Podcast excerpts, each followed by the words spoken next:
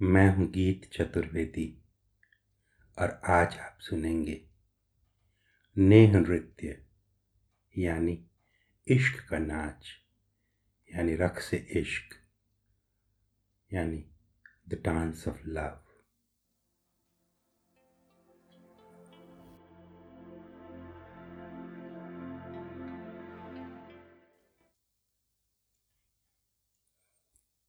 जब कोई नाचता है तो उसके भीतर क्या नाचता है? बुल्ले शाह कहता था, उसकी देह कभी नहीं नाचती। नाचती तो रूह है। जैसे पृथ्वी के भीतर समंदर नाच पड़े तो पृथ्वी भी तो नाचती हुई ही जान पड़ेगी।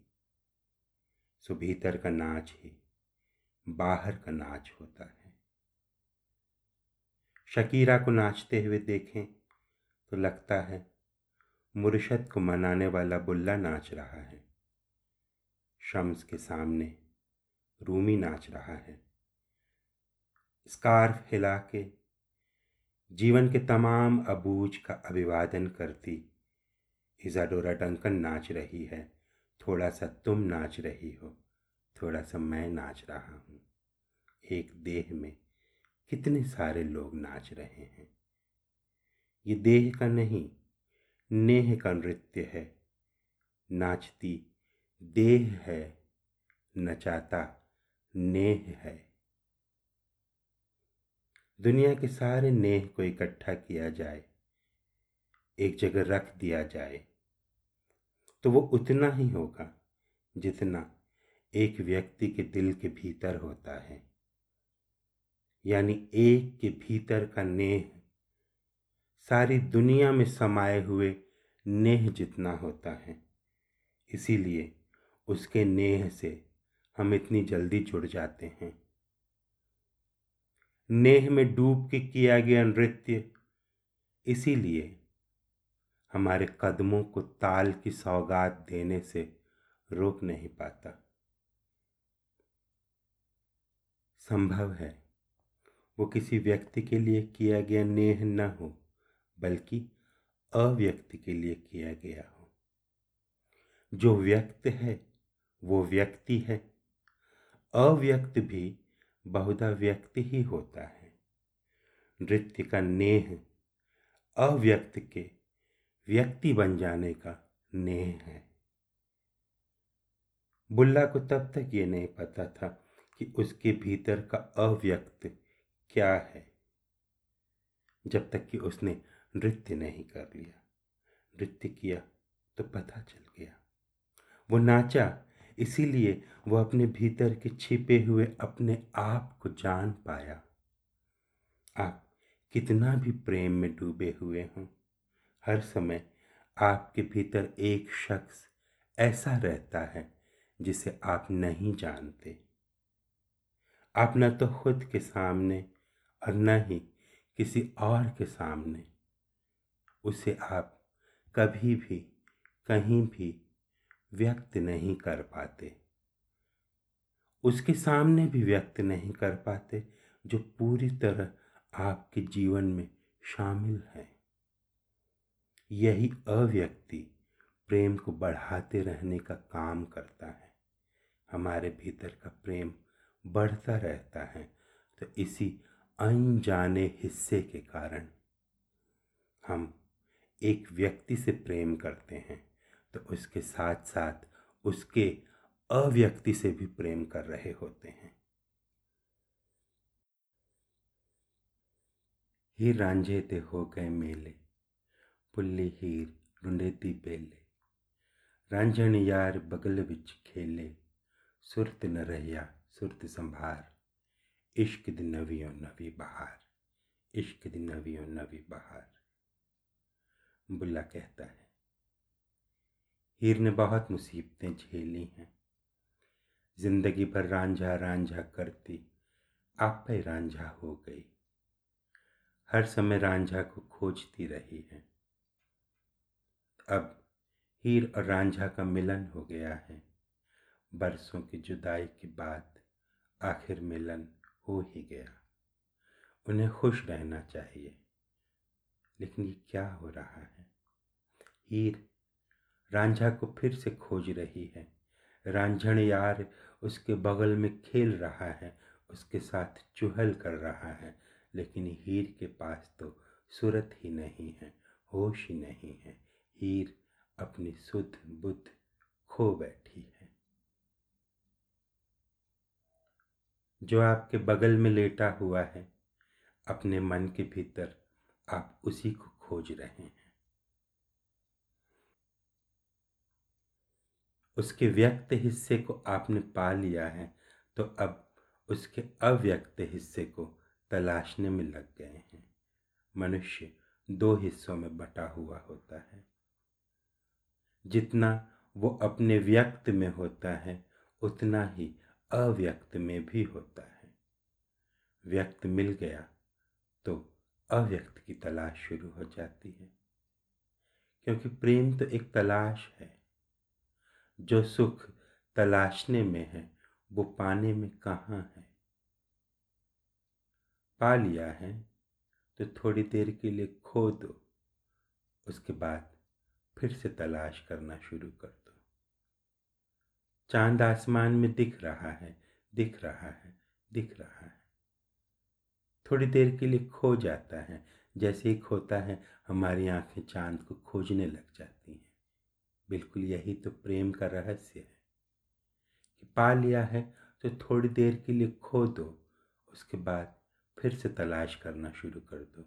यही तो प्रेम का जादू है। कौन कहता है कि प्रेम मंजिल है? प्रेम तो यात्रा है। मंजिल के बाद सब कुछ समाप्त हो जाता है। यात्रा कभी समाप्त नहीं होती। प्रेम को यात्रा की तरह देखोगे तो तुम्हारा प्रेम भी कभी समाप्त नहीं होगा। हीर खोई खोई रहती है। वह रांझा को अपने भीतर खोजती रहती है। उसे सुध ही नहीं है कि रांझा उसके ठीक पास है। अगर व्यक्ति रांझा ठीक पास है तो हीर किसमें खोई हुई है? यकीनन, रांझा के अव्यक्ति में खोई हुई है। यानी वो रांझा के उस हिस्से में खोई हुई है, जो अभी तक हीर की देह पे, हीर की आत्मा पे व्यक्त नहीं हुआ है। यानी रांझा या प्रेम की महान कल्पना जो रांझा की हकीकत से कहीं आगे है। रांझा की हकीकत से कहीं ज़्यादा विशाल है। रांझा खुद रांझा से कहीं ज़्यादा है। शाम के समय पड़ने वाली परछाई की तरह ज़्यादा है। शाम की परछाई कैसी होती है? बिल्कुल सुबह की परछाई की तरह होती है। जिसमें चीज़ का आकार तो बहुत छोटा होता है, लेकिन जब रोशनी के सामने आती है तो उस चीज़ का आकार कई गुनी लंबी परछाई में बदल जाता है। देखिए, यहाँ महत्वपूर्ण क्या है? महत्वपूर्ण है रोशनी। भीतर की रोशनी अगर सही तरीके से हमारे अव्यक्त पे पड़े तो हम अव्यक्त की एक विशाल काय परछाई निर्मित करेंगे। तो हीर एक साथ दो लोगों से प्रेम करती हुई जान पड़ती है। अपने जीवन में रांझा की व्यक्त उपस्थिति से प्रेम करती है और अपने मन में रांझा की अव्यक्त उपस्थिति से प्रेम करती है। यही अव्यक्त उपस्थिति ही प्रेम की उसकी प्यास और तलाश है। यह उसके जीवन से प्रेम को कभी समाप्त नहीं होने देगी। ये जो मन ही मन किया गया प्रेम है, यही हीर को नचाता है। यही बुल्ला को नचा देता है, यही रूमी को नचाता है, यही मीरा को, यही माइकल जैक्सन को, शकीरा और इजाडोरा डंकन को। अव्यक्त से प्रेम के बिना कोई नृत्य संभव नहीं है। इन सब में अव्यक्त प्रेम, नेह के झरने की तरह बहता रहता है। माइकल जैक्सन की डायरी का एक हिस्सा याद आता है। माइकल जैक्सन कहते हैं, महाचेतना हमेशा सृजन के ज़रिए खुद को अभिव्यक्त करती है। ये दुनिया विधाता का नृत्य है।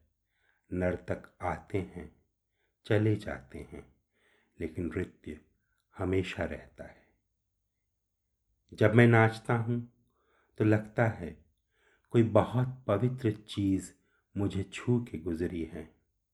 मेरी आत्मा बहुत हल्की हो जाती है। लगता है मैं ही चाँद और सितारे हूँ, मैं ही मोहब्बत हूँ। और मैं ही महबूब हूँ। मैं ही मालिक हूँ। मैं ही ग़ुलाम हूँ। मैं ही ज्ञान हूँ और ज्ञानी भी दरअसल मैं ही हूँ। मैं नाचता जाता हूँ और एक समय सृष्टि का शाश्वत नृत्य बन जाता हूँ। सर्जक और सृष्टि आनंद की एकता में विलुप्त हो जाते हैं, तब भी जो बचा रहता है, वो क्या होता है? वो सिर्फ़ नृत्य होता है। अगर यही नृत्य है तो प्रेम क्या है? प्रेम भी तो यही है। ये जो नृत्य है, वही देह के भीतर नेह बनकर पल रहा होता है, प्रेम बनकर चल रहा होता है। प्रेम व्यक्त से ज़्यादा अव्यक्त में वास करता है। कहे से ज़्यादा अनकहे में रहता है। इसीलिए आप कभी नहीं बता पाते कि प्रेम है तो कितना है। बस, बहुत है। बहुत मतलब बहुत। बहुत मतलब बहुत।